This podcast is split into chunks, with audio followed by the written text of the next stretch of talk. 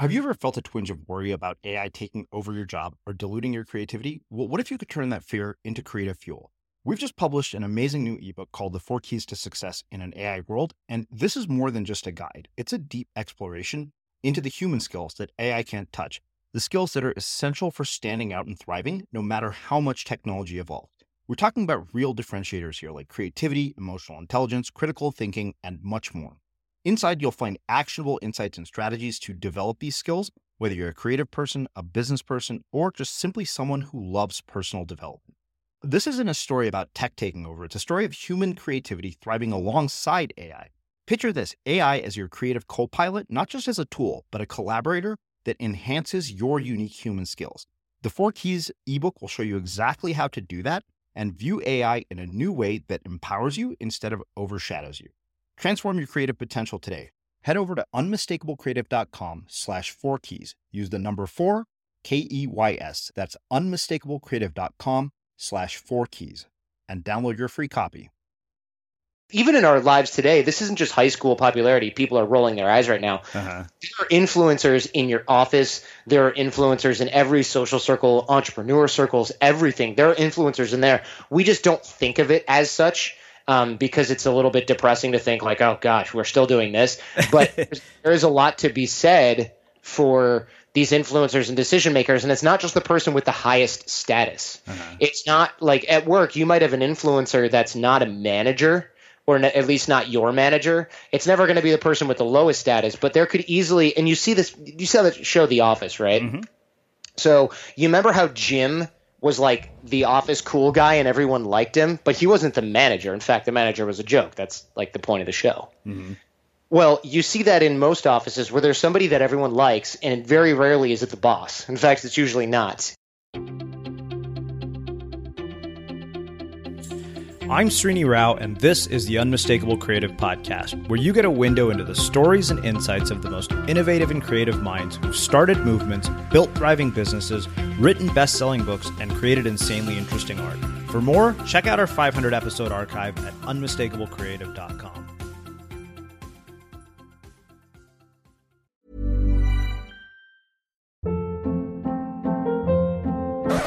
Hold up. What was that? Boring. No flavor. That was as bad as those leftovers you ate all week. Keke Palmer here, and it's time to say hello to something fresh and guilt-free. Hello Fresh. Jazz up dinner with pecan-crusted chicken or garlic butter shrimp scampi. Now that's music to my mouth. Hello Fresh. Let's get this dinner party started. Discover all the delicious possibilities at hellofresh.com.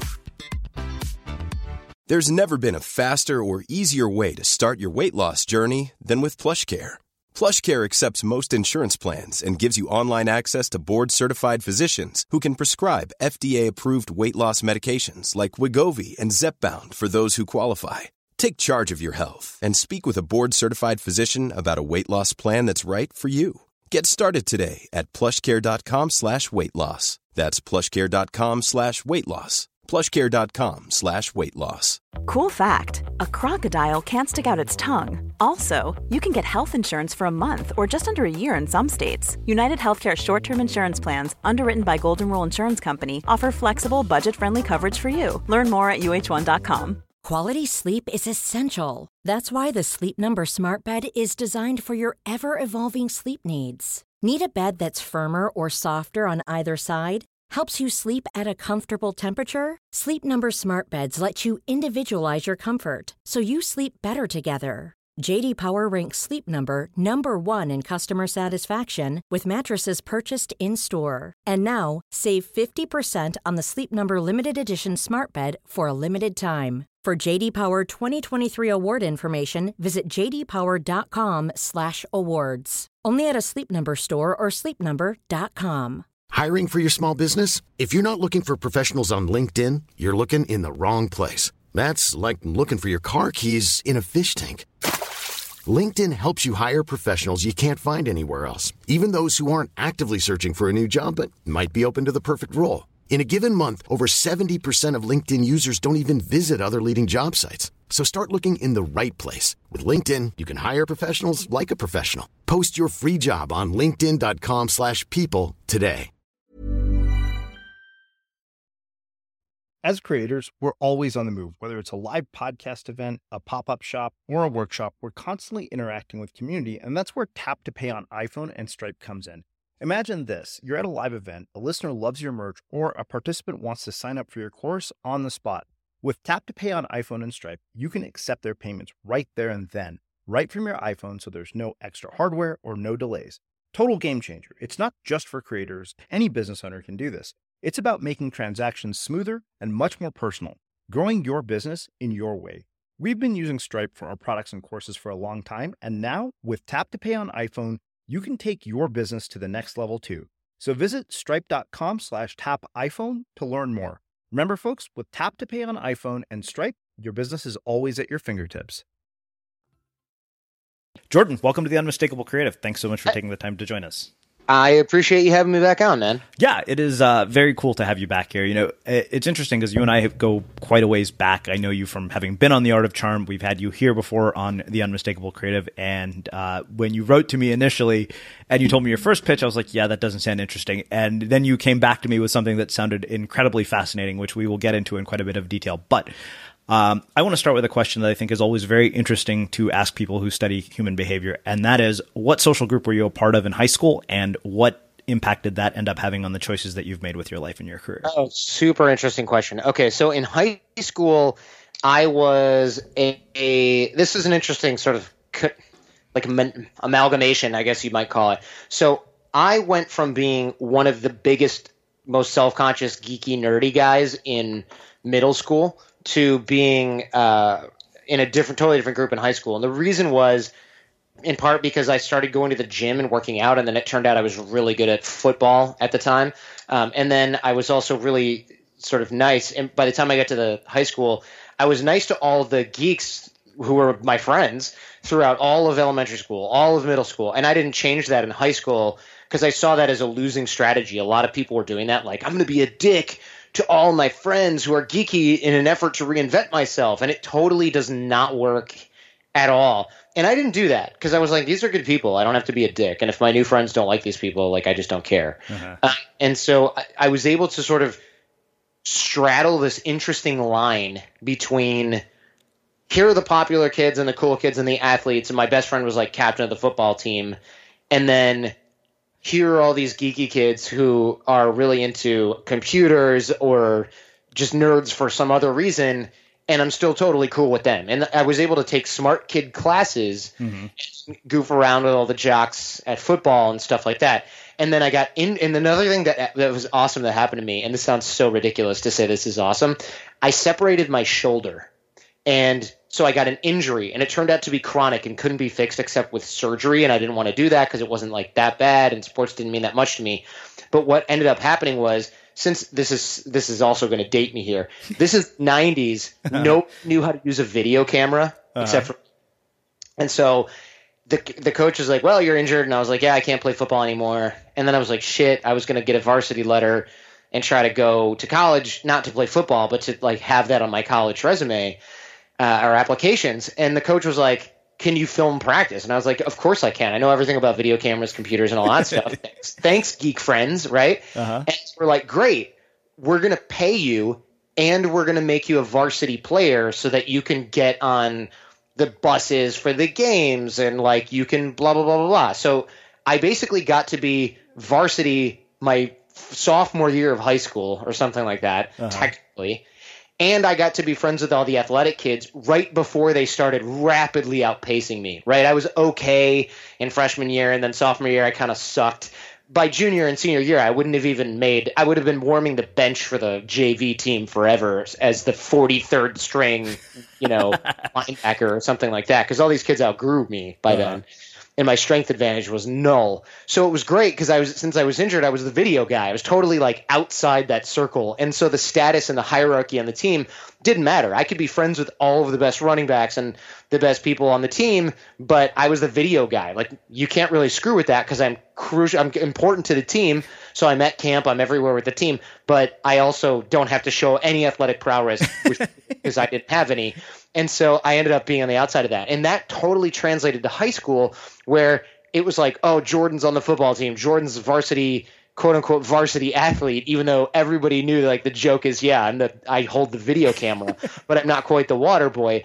And then all of the smart kids who I was friends with because of the geek classes, I ended up being friends with all of those kids too. So I had my hands and you know my social hands, if you can call it that, fingers in every single social group pretty much in college, uh, high school and that was really really great because it showed I knew how everybody thought mm-hmm. because I was great at generating rapport with all of those different various types of people and knowing how other people think and feel is great. And I remember having conversations with a lot of my friends and the jocks that were like oh man that one chick you hang out with she's so cute. Too bad she's such a dork. And then some of the nerdy girls are like how come you hang out with those guys? They're so dumb and they're so macho and you're you're not. Like your friends are so bizarre. And every side of that kind of had that to say. And I had great friends but I really got good insight on how pretty much everybody thought in the whole stinking school. Ah, wow. So uh, this is a question out of morbid personal curiosity because I was definitely one of the the not so cool kids in yeah, junior high, high school, you know, maybe even college. Uh, what I'm curious about is, is, what is it that makes people popular in a time like high school? Like what causes a person to become popular and what causes a person to be unpopular and does it even matter later in life at all? I have a feeling that it is variant it varies from school to school mm-hmm. uh, and that's a cultural thing because i know that there are private schools my friend went to a private school in la and it was cool to be smart there which is like i mean i don't even know what that must have been like that must have been awesome but it was cool to be smart there so all of the like cute girls and the jockey guys also wanted to get straight a's that's how they that was cool there. Uh-huh. Whereas, like in my school, that was not the case. And I know that in some schools, all of that matters is athletics. Uh, my friend went to school in Texas, and it's like if you were on the football team, you were made in the shade, and everybody wanted to hang out with you. And if you weren't, you were just like it sucked to be you. Uh-huh. And they ran those like college teams, and then there, yeah, there were just tons of different kind of little cliques like that that ended up happening all over the place. And so I think it varies from school to school. And so I don't want to say what makes you popular is this. Mm-hmm. Um, but the some of the same things can make you popular in school that make you popular in life, such as confidence, being comfortable in your own skin, being unflappable and unshakable in certain situations, being really nice to everyone was a huge advantage, and that was highly counterintuitive. Because since the jocks and some of the in crowd were insecure, they would seek to insulate themselves, and they didn't want somebody jumping into their crowd. So uh, they would do things like if you were a, a girl that was cute but you weren't in the in crowd, the other girls who were in the in crowd would be super mean to you. I mean, they would just ruin your your life because they didn't want their place in the hierarchy to get messed with, mm-hmm. if that makes sense. Yeah, yeah, for sure. And so you end up with like this really bizarre this sort of bizarre situation where it's like, wait, this girl's just as pretty as that girl, yet this girl decided she's in crowd and the other girl can't break into it. I don't understand. And you you, find these weird patterns in there, but being nice to everyone you will never be at the top of the top of the top, at least in my school, right? I can't believe I remember all this, but I spent a lot of time analyzing it even back then. You'll never be at the top of the top of the top, but it doesn't really matter because if your goal is just to make friends with everybody and not be terrorized or bullied, then all you had to do was be friends with like one of the burnout stoner kids and a couple of the jocks and a couple of the geeky kids and all the people in the middle who felt invisible and like being friends with certain girls that were influential was a kind of thing. Because even in our lives today, this isn't just high school popularity. People are rolling their eyes right now. Uh-huh. There are influencers in your office. There are influencers in every social circle, entrepreneur circles, everything. There are influencers in there. We just don't think of it as such. Um, because it's a little bit depressing to think like, oh gosh, we're still doing this. But there is a lot to be said for these influencers and decision makers and it's not just the person with the highest status uh-huh. it's not like at work you might have an influencer that's not a manager or at least not your manager it's never going to be the person with the lowest status but there could easily and you see this you saw the show the office right mm-hmm. so you remember how jim was like the office cool guy and everyone liked him but he wasn't the manager in fact the manager was a joke that's like the point of the show mm-hmm. Well, you see that in most offices where there's somebody that everyone likes, and very rarely is it the boss. In fact, it's usually not. And it's very clear in that because it's a TV drama, but it's very, very clear also in a lot of uh, other workplaces and a lot of uh, even like bigger organizations have that exact same thing. So I find that stuff to be completely fascinating. And finding influencers in every situation is kind of a it become a sub hobby. Mm-hmm. It it it almost ends up being a joke in certain situations where there's a lot of people who are kind of untouchable. You can't get to them. You can't get to them. And then you find that a savvy networker is like, cool. Well, I'm just going to volunteer at this organization with my wife where your wife's sister is working. And then they become good friends with that person who introduces them to her sister. And then suddenly it's like, hey, can we do business with this person? And it's like, well, he can't say no to his wife who can't say no to her sister. right? You see yeah. stuff like that and it looks a little bit shady and then you realize actually that's literally how every friggin' place works and operates. And it's just that doing it deliberately sounds like manipulation, right. but when it happens supposedly by accident, well then it's totally fine. Come on.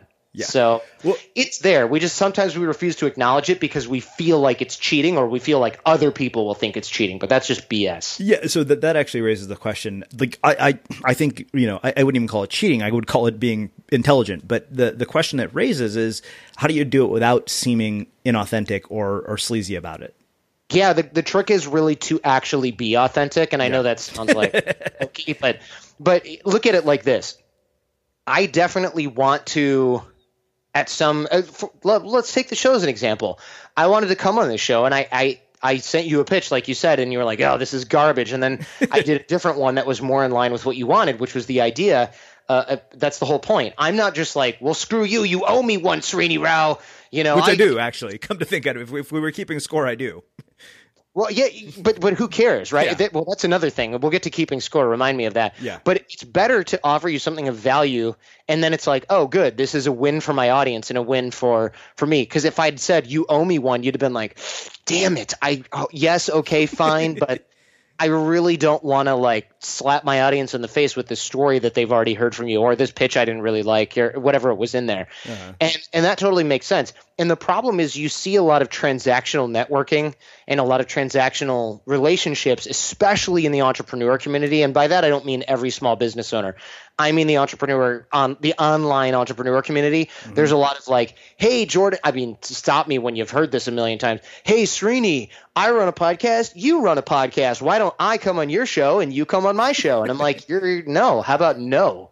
I don't need to do that, especially when somebody is brand new to it. It's like, well, you do realize that I don't know, Srini, you've got like tens of thousands of fans, and this person has hundreds and uh, you know of downloads over the last few weeks and you don't know who's listening and how influential they are. It just doesn't make sense. There's no value exchange in there even if their topic was good but they don't even care about the topic. And you and I talked about this pre-show. They just want to like trade influence or something like that. So they're going to come on and make a lameo pitch on your show and you're going to go on and make some lameo pitch on their show and that's their idea of how this is supposed to work. And so what I do when people pitch me that stuff, well, now I just say no. But a few years ago, I decided I'm going to test the waters here and screen these folks in the following way. I said, nah, I'll go on your show, but I'm not really interested in having you come on and talk about that on the art of charm. And 90% of the people said, well, then no, I don't want to do that because uh-huh. that's how this works.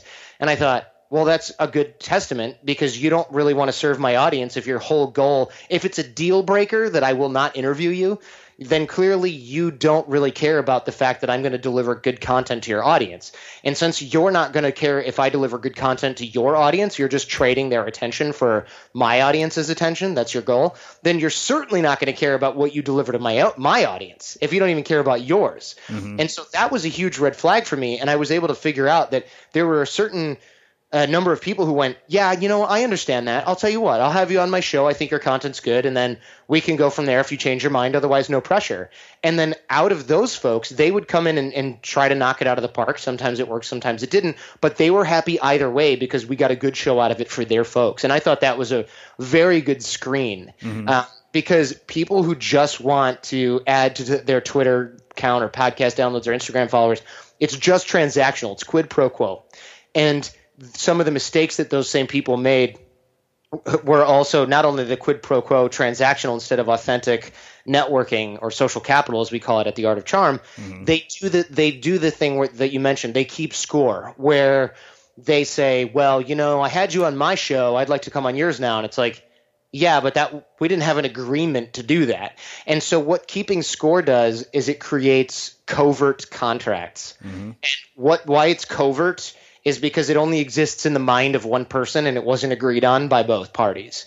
And so that's what happens when it's like, "Hey, Srini, why don't you come on my show?" or what, you know, and you're like, "Great, sure." And then I interview you and then after that I'm like, "Cool, let me know when you want me to be on your show." And you're like, "Ah, you know, you sell plastic cases for memory cards, so I don't think it's a really good fit." And then they go, "Well, F you then." Right? And you're going, "Wait, what?" How did that happen? And the reason that they're angry is because they were keeping score. They had a covert contract that said, if he comes on my show, I'll go on their show. And so it's this really it's weird because it's a step up and yet it's a step back from transactional networking, which if I email you and I say, "Come on my show and you, you then I'll go on yours," I can say no. Uh-huh. Right? It's transactional and it's bad, but at least I can say no.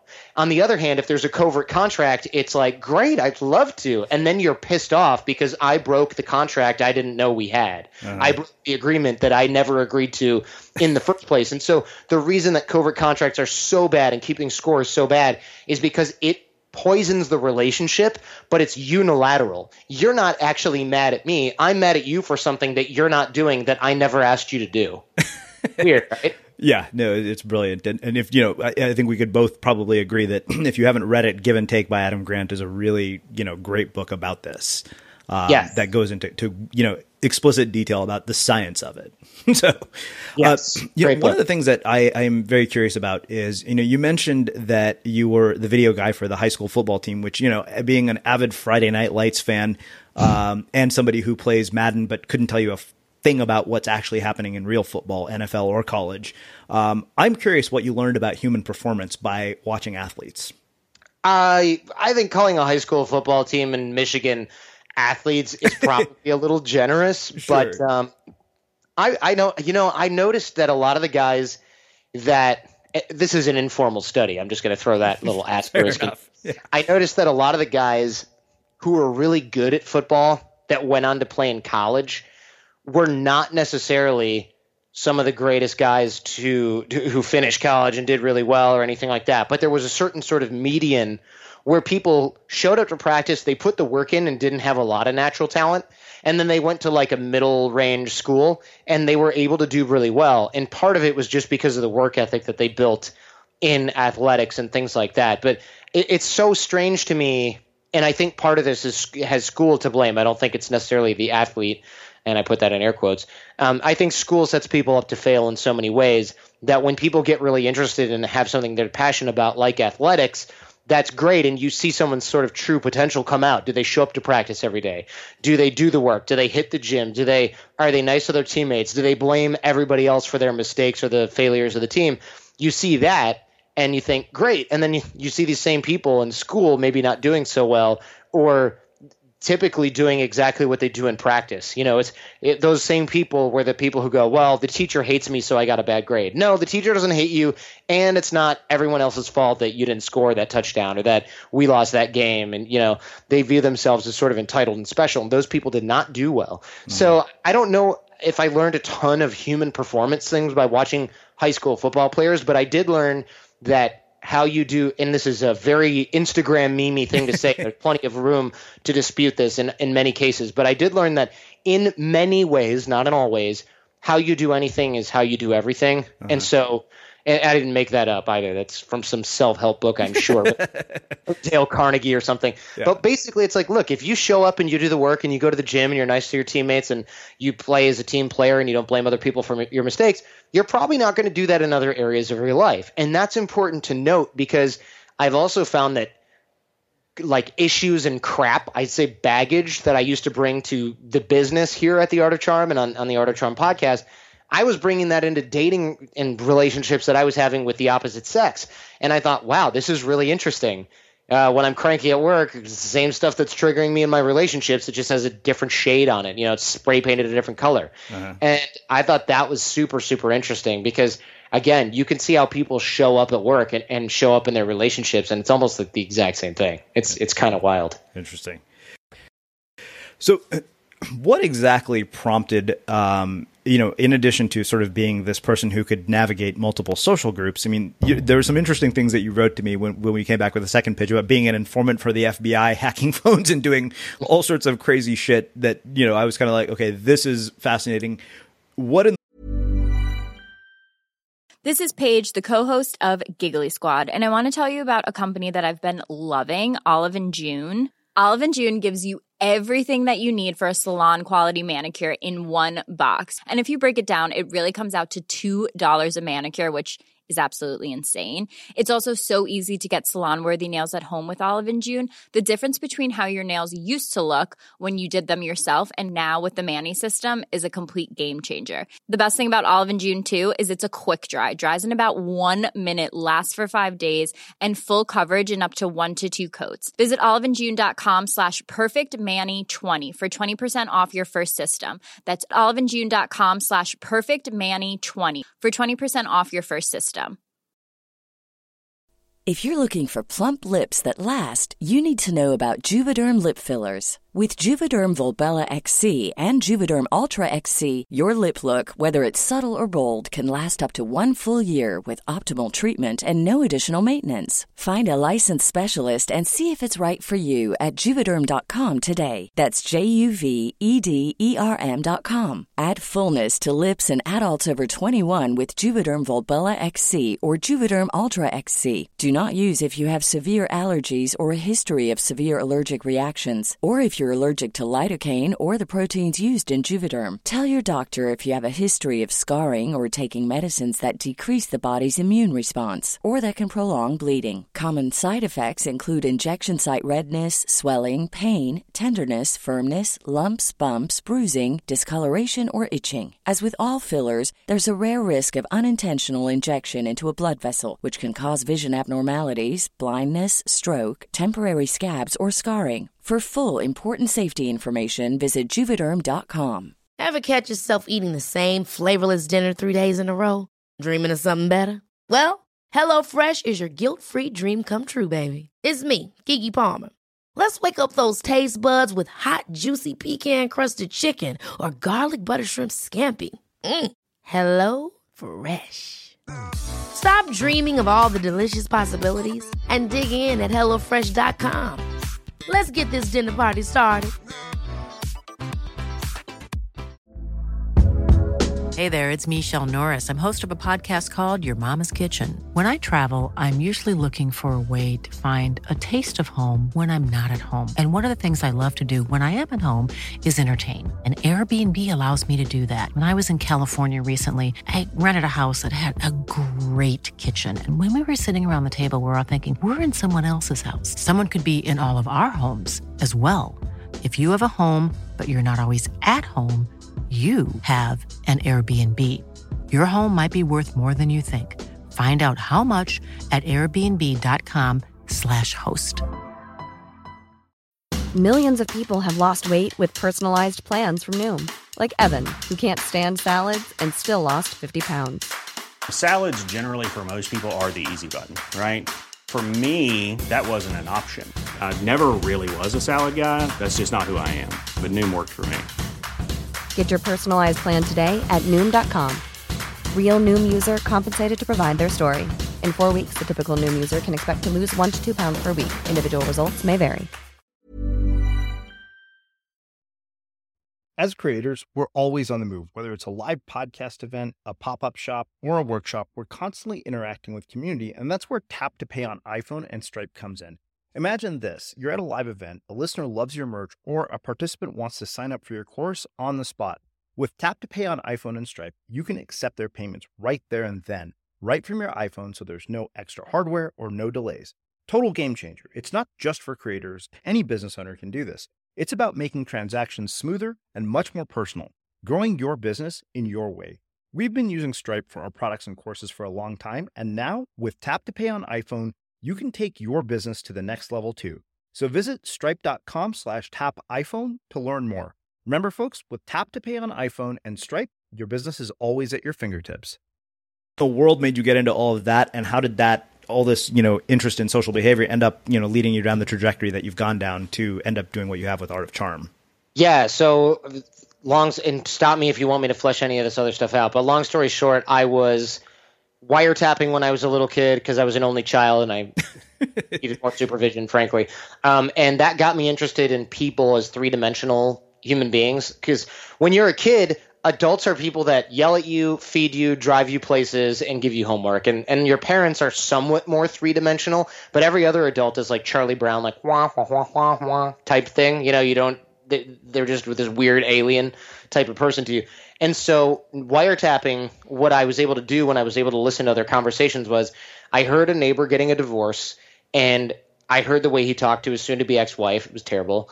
I heard the way that he talked with his sister and he was like this wounded little kid. And then when he talked to his mom, he was like this whiny little boy. And then when he's talking to his buddies, he's like this macho jerk face. And I was like, "Yo, buddy, if you just talk to the your soon-to-be ex-wife, even remotely the same way that you talk to your sister, for example, your relationship would have been so amazing, I'm sure of it, and you wouldn't be getting a divorce. Meanwhile, I'm like 14 and I'm thinking this in my head. And so that got me jump started on human relationships pretty early. And of course, I eventually ended up getting caught for the wiretapping thing. and along with a lot of other people, the, the, cell phone cloning, which is what it was, where you basically reprogram a cell phone and you can listen to other people's conversations. Uh-huh. This is uh-huh. back in the 90s. Don't worry, your iPhone is well, your iPhone's not safe. Who are we kidding? Um, yeah. But uh, but you know, I was able to to sort of parlay that into. Well, first of all, the FBI was in it, and they were they were like, we don't really want to prosecute you because this is just like bad for business. We don't want to throw you in as a defendant along with these like 40 year old guys who've stolen electronic equipment and stuff. It's clear you didn't know what you're doing, and we don't want a judge or a jury looking at you when they're trying to sentence these other guys. So they were like, look, we just needed you to show us what's going on here. And they didn't have me fingering other people or anything like that. What they did have me doing was showing them how this technology worked because even the tech surveillance people at the FBI were like, wait, you can just reprogram a phone? What the hell? Or like, wait a minute, you're online in a chat room and there's, you know, pervert people in there. And I'm like, yeah, you guys don't know about this? And I'm showing them AOL transcripts of you know people being weird and they set me up so that i could be i could ghost in chat rooms and look at people's private chats and stuff. Uh, they didn't set me up for that. I'll be honest. I set myself up for that and i sent them the transcripts.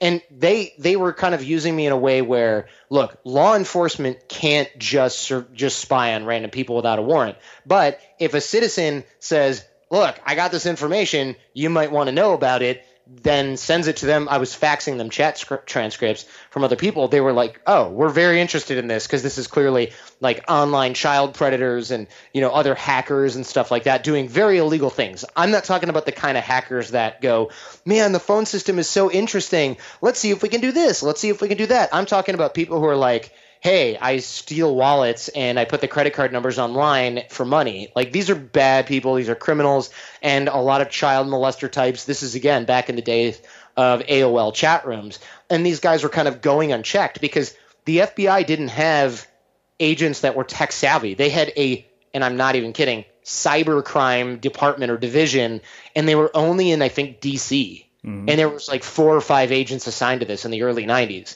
because they didn't even have computers at a lot of these offices.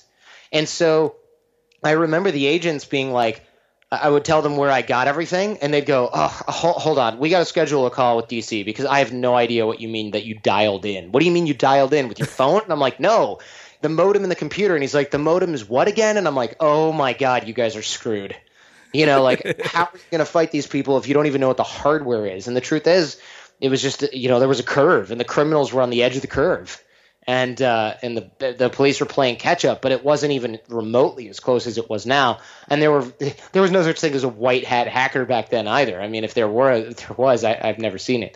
And so I started to work with them, and and that put me in an arena where, as a 15, 16 year old kid, I'm dealing with adults all day, every day, all the time, mm-hmm. and not only adults, but like people I thought were pretty cool, FBI agents, security people that stuff was really interesting. So that got me interested in the fact that um, these human relationships, not only could I see these conversations online and on the phone, but I was dealing with people who had real stuff. I mean, these FBI guys were in their 20s and probably in their 30s as well. And I was freaking 15, man. You know, so it's not so secret agenty like it sounds because this happened over such a long period of time that you know it was like once a month there would be something interesting happening. Mm. But that really got me interested in human behavior. And then finally, later on down the road, I started working on Wall Street, and the guy who hired me, you know, when you're a kid like me, you can get by on, and I'm putting this in air quotes so I don't sound like a d bag. You can get by on so-called smarts through middle school and high school. But then when you get to college at the University of Michigan, everyone's as smart as me, or at least most of them were. Mm. They were just getting drunk all the time because it was their first time away from home. So my competitive advantage switched from smart guy who can ace a test without even learning the math beforehand to guy who's willing to outwork everyone. Because I, I wasn't smarter than anybody in college. I was just able to outwork those folks. Mm. And the same thing happened in law school. But when you get to Wall Street, everyone's smart as hell and everyone's out working you know they're working 20 hours a day seven days a week so you i lost my competitive advantage and i ended up with uh, essentially imposter syndrome where it was like oh my god they're going to figure out i don't belong here. I'm the dumbest guy here. I can't pay attention to anything. I'm bored and that's going to get me a huge disadvantage and oh my gosh you know and you, you just go crazy. And then the guy who hired me dave was never in the office but he was one of the top paid partners as everyone said. And i thought wait a minute. I'm billing in six minute increments and you are never in the office. Do you just work from home? So I, I had to find out what was going on here. Because the other partners, I would come in on Saturday night to try to like, I would try to like show some girl, you know, hey, this is my skyscraper where I work. And I remember one Saturday night showing up and it was like 2 or 3 a.m. You know, and I'm like seven drinks deep thinking like I'm totally going to make out with this girl in, her, in my office because I'm 25, have a little sympathy. You know, I'm not like that anymore. And then I show up and everyone is there every single freaking partner was there, all the counsel was there, all the senior associates, and I thought, what the hell? Mm. So I got the hell out of there before they saw me and gave me work or worse. And then the next Monday, I asked one of the mid-level associates, I was like, "Hey, are we closing a deal? What was going on this weekend?" And he goes, "No, why?" And I said, "I don't know. Well, I'll, I'll be honest. I popped up here. This is a guy I could trust. I was like, I popped up here with somebody." To kind of enjoy the view, and he's like, "Yeah, I got you." And he goes, and I said, "I saw everybody there," and he goes, "Dude, we're here every night." We're here every night on Saturday.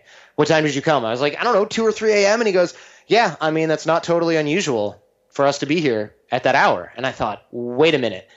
I'm a summer associate. I'm going home at five, then going to see like Blue Man Group with you know my quote unquote mentor class, and they're wining and dining us to make sure we stay there. But really, you're there all day, every day. So the fact that Dave wasn't even there at 2 p.m. on a Tuesday, that raised a flag. And so when HR had our mentors, quote unquote, take us out for coffee because I'd never even seen the guy.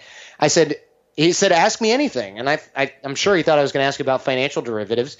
And instead I said, so everyone says you're one of the top partners, but you're never in the office. I don't understand how you bill hours. And, uh, as after he picked his jaw up off the floor from this audacious first year associate asking him this super awkward question, he basically said, "Oh, well, I don't worry about my billable hours because I bring in deals." And I thought, "What are you talking about?" He goes, "Yeah, you know, I I befriend clients, I sell them on the idea of using our firm's services and stuff like that." And I was like, "Well, how do you do that?" And he goes, "You just hang out, and then when you become friends, friends give each other business." And I was like, "Wait just a damn second. You're hanging out all day and as soon as those investment bankers need legal services, you basically just they just throw it to you because you're their racquetball partner and he's like yeah bro pretty much and so i started doing the math on this and i realized wait a second if you're a law partner you can bill out at like a thousand dollars an hour eight hundred dollars an hour mm-hmm. but this guy was more valuable outside the office than he was inside the office because it might take him 40 50 60 hours of hang time but he brings in a seven figure legal contract and of course then maybe 20 hours of hanging out later, he gets another one from that same guy. So he ends up kind of compounding his returns, whereas the billing rate for a lawyer stays pretty static if you're a partner, mm-hmm. right? It goes with the market, it's not in your control. So I was like, holy crap, this is the quote unquote secret third path. Right? This isn't outwork everyone. This isn't somehow make yourself smarter. This is literally create relationships. And I thought, if I get good at this, I can work on this for years before any of my colleagues at this law firm even realize this is a thing we need to do. And so I have a huge time advantage on using people skills and learning people skills and learning how to network and learning all these things. I can start learning this. And by the time everybody else who's smarter than me and, and possibly harder working than me, or at least as hard working as me, by the time they even sniff, get a whiff of the fact that they're supposed to bring in clients, I'll already know what the hell I'm doing in this area. So I just went all in and doubled down on that instead because I thought that was my only chance of survival in the mm-hmm. log. It wasn't some grand strategy. The strategy was don't get fired. Interesting. Um, knowing what you do about all of this, uh, why do you think that it is that we don't teach this in our schools, given that it's such a fundamental, you know, way of, of na- you know, fundamental skill for navigating the adult world? Like, I, I think it was Tucker Maxwell. I heard him say it's almost ludicrous that we don't teach people how to interact with the opposite sex in our schools. Like, that just seems like yeah. it should be part of your education. Yeah, it, not only should it be part of your education, it's well, I'm sure it's not because of liability for the opposite sex thing, but I'll be honest. The it, they don't do it for the same reason that salespeople are are usually hired for instead of trained. So in in any organization, they hire a bunch of salespeople and then they put them through training. So yeah, so sales training is an interesting beast because they essentially they try to train people, but they're really looking for people with a certain set of raw material. Um, and what that raw material is is a social skill set, social intelligence, and things like that. And so the reason that sales is such a high turnover job is because a lot of people, most people, in fact, can't do it well. And that's one of the reasons that these skills are not taught in school is because it's hard to teach. And if it were easy enough to teach, there, then people would train tons and tons of salespeople, and we wouldn't have a. And I say crisis in air quotes because it's hardly a crisis, but mm-hmm. every organization is always looking for qualified salespeople that can really do it. And by qualified, I just mean they can sell. It doesn't matter what says on your degree. It's it, salespeople get paid as much as some executives or even more in certain companies because of the rarity of that skill set and the fact that it generates revenue. So it's an extremely powerful skill set. So the idea that you can teach these skills to kids in school where classrooms have 30 kids in it is ludicrous because to socialize somebody it just takes a lot of detailed interaction. Mm-hmm. you'd have to actually go to school for it. And don't get me wrong it's not impossible. You would just need a really really good coach in every single school, and you'd have to make it a core level class that people actually had to go to mm-hmm. uh, every single year of school, all four years of high school, and it would have to be at least one period, probably two periods per day. And I think the truth is, since people don't realize that this stuff is teachable and learnable in the first place, there's very little emphasis on, hey, we should make sure that these kids learn this. They think, ah, yeah, they're going to learn that in health class, which also was a joke, right? It's like right. sex. It's like a unit in a, in home economics or something like that, where they're like, cool, yeah, you're socialized now, and it just doesn't work. So not only is it hard to teach, you'd need a ton of time and resources, and you'd need a talented instructor for those for every school mm-hmm. because you you know your old teachers, not all of them are able to socialize on their own, let alone yeah. teach other people how to do it. It's also something that, frankly, a lot of people don't think that anybody can learn or teach in the first place. That's why one of the chief arguments that's scientifically absolutely false that I hear when people hear what I do at the Art of Charm and what we do at our Art of Charm school in LA is they say things like, well, you know, you're born with it or you're not. And I'm like, no, that's just a really convenient excuse for you to not work on this skill set. If, if, if you'd said something like, yeah, you know, I play basketball and I enjoy it, or I go to the gym every every week for three three times a week. If I said, "Well, you're either born with it or you're not," you'd go, "No, that's the point of going to the gym is you're working on yourself and you're investing in the time and you're taking the time to go and you're planning it. Mm-hmm. You're not born fit or not." But we don't like to think about social skills that way because they're so abstract. Not only can we not wrap our mind around it, but the other the other sort of ghost in the room, the elephant in the room, I should say, is if I'm learning and teaching these skills to myself and I get better at life, you know, by being able to learn how to be better at work or develop better interpersonal relationships with my family or date better. Um, and you don't do that, well, what does that say about you? It's much easier for you to say, well, Jordan was born with it and I wasn't, wah, wah, wah, than it is to go, wow, Jordan put in a lot of work and I'm not willing to do that because it's hard and I'll face rejection. So I'm going to come up with an external locus of control, an external reason why this isn't going to work for me because it absolves me of the duty to actually try. Mm. Does that make sense? Yeah, it totally makes sense. You know, one of the things that I, have been very curious about, and amazingly enough, I'm surprised it's never come up in, in, our previous conversations. I mean, you guys managed to transcend the sort of association with pickup artists and all that nonsense, and really kind of elevate yourselves out of that into you know a, a brand and a show and, and you know a product that really does make the lives of people better by providing a lot of valuable content. I'm curious um, how you managed to do that. Yeah, this was no easy feat and something that we're still dealing with a lot. So when we first started, we were thinking our well, first going back to the whole Dave thing, right? It was he sort of pointed out the idea that I needed a network. I threw myself into that wholeheartedly, took every Dale Carnegie style networking speech, whatever class that I could find. And then after that, I essentially decided to go and, and learn and talk about this and teach this stuff. Then I ran into my business partner, AJ, who was really good with the opposite sex. And we were talking about this, and he kept pointing out the parallels to the whole networking thing along with the dating stuff. And I thought, wait a second. This is a lot more interesting. This just got a lot more interesting, right? Because sure, I'll need this for work in five to seven years, the networking stuff, but this sort of like meet women thing that applies to me right now. So we started talking about that and then we would meet women at bars and we were talking about body language and nonverbal communication and dating stuff and they would uh, agree or disagree and we'd have these great conversations. So we ended up being the center of attention at all these different places and we decided wait let's teach this dating stuff. Well this is 2006 so before people go ew pickup guys this is 2006 the game, that book, and all that stuff, that hadn't even been written yet. Or this might have even been 2005 at this point, or 2004. That book hadn't been written yet. And the game, written by Neil Strauss, good friend of mine, love him.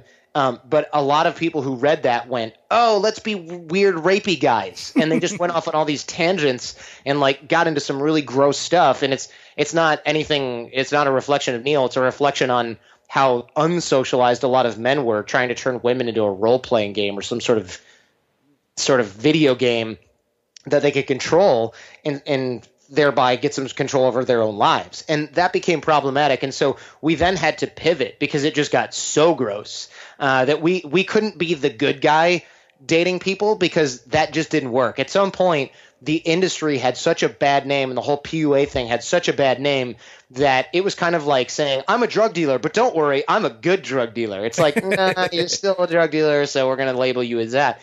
And so we had to pivot.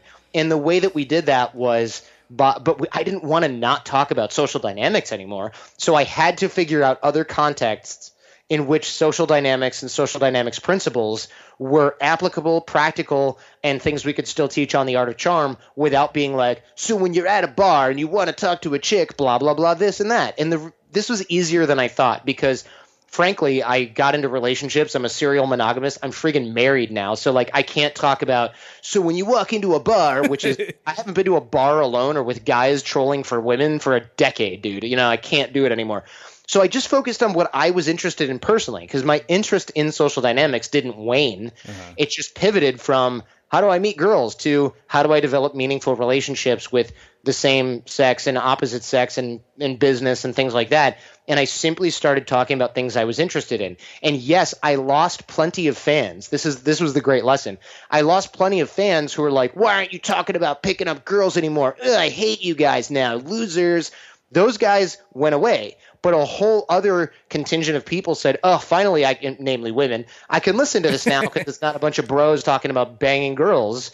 um, you know, and other gross bro stuff.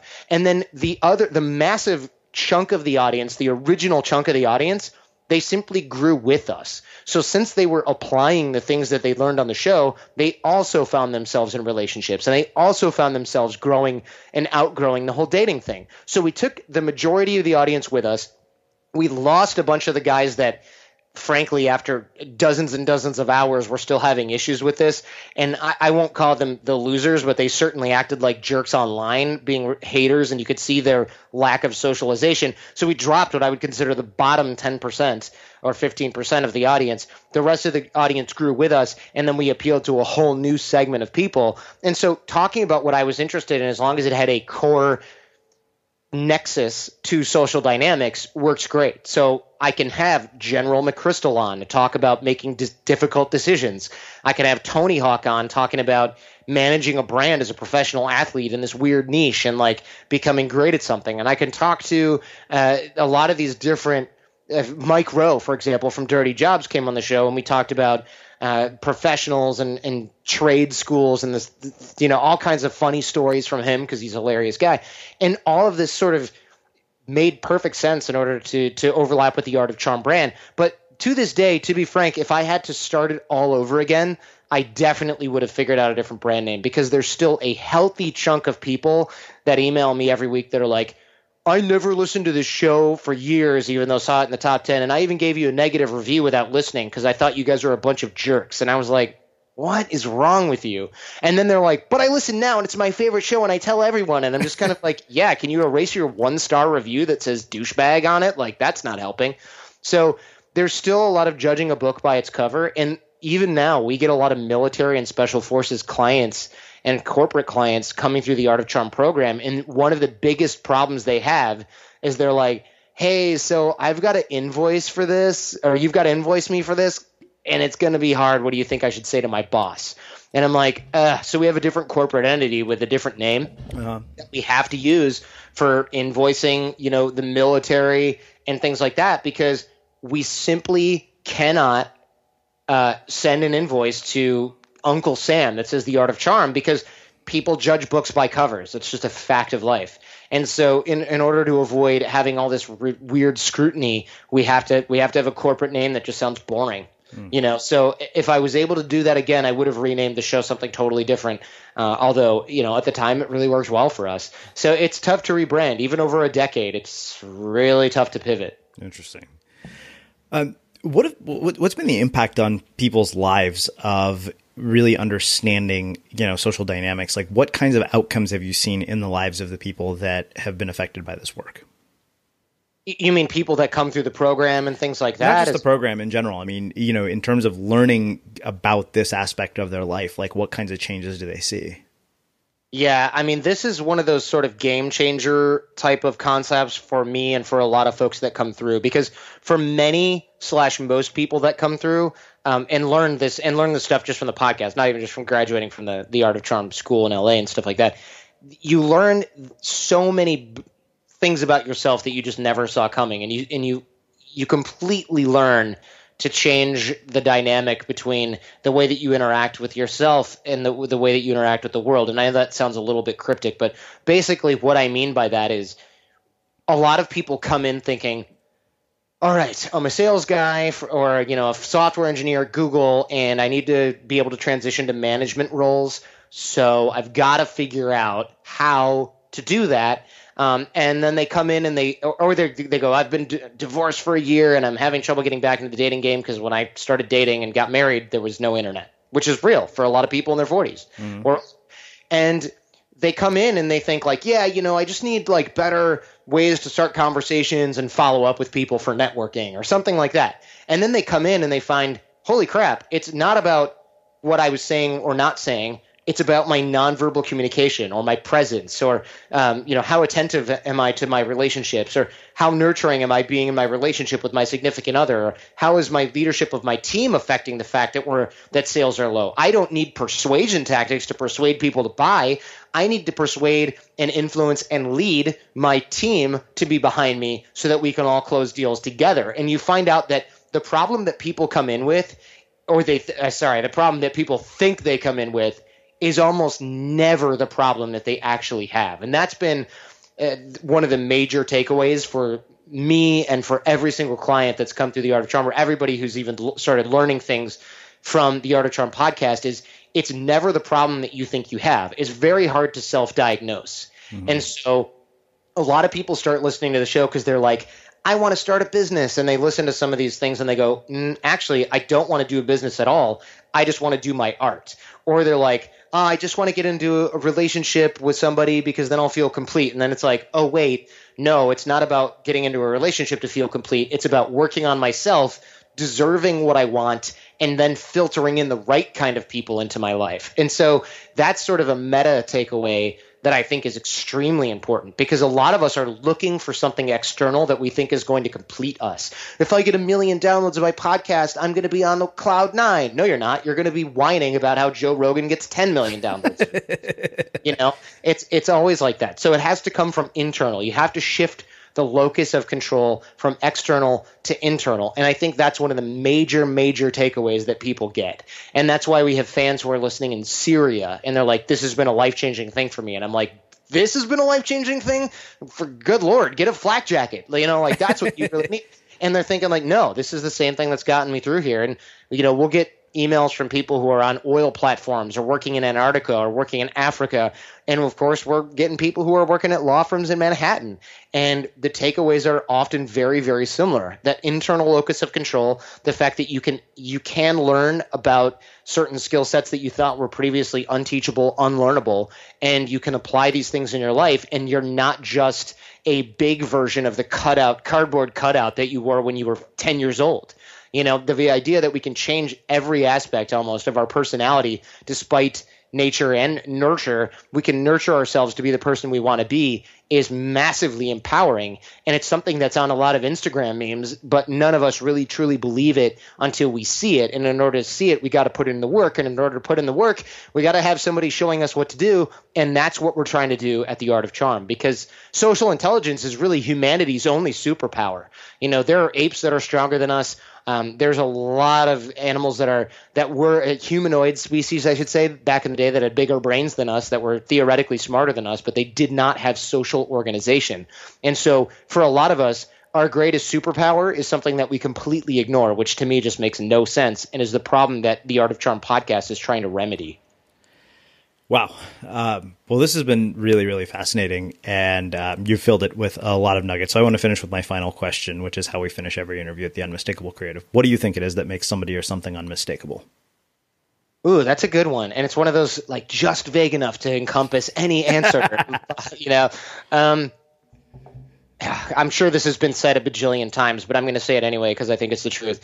I think being able to be authentic and unapologetically yourself is extremely powerful and unmistakable. But what I don't mean is don't apologize and and I don't want this to come across as like the another sort of bromide.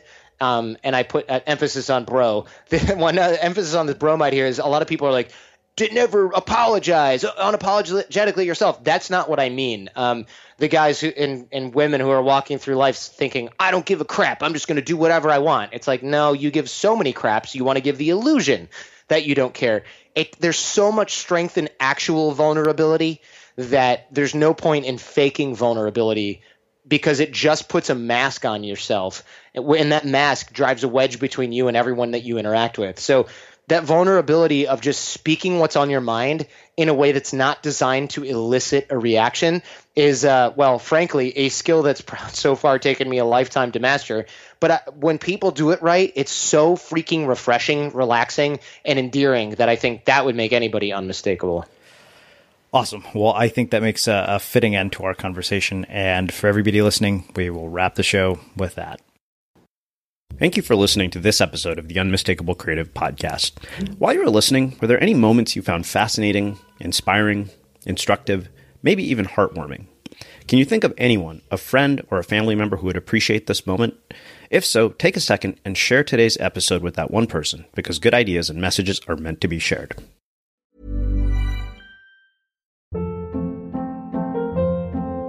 Hold up. What was that? Boring. No flavor. That was as bad as those leftovers you ate all week. Keke Palmer here, and it's time to say hello to something fresh and guilt-free. Hello Fresh. Jazz up dinner with pecan-crusted chicken or garlic butter shrimp scampi. Now that's music to my mouth. Hello Fresh. Let's get this dinner party started. Discover all the delicious possibilities at hellofresh.com.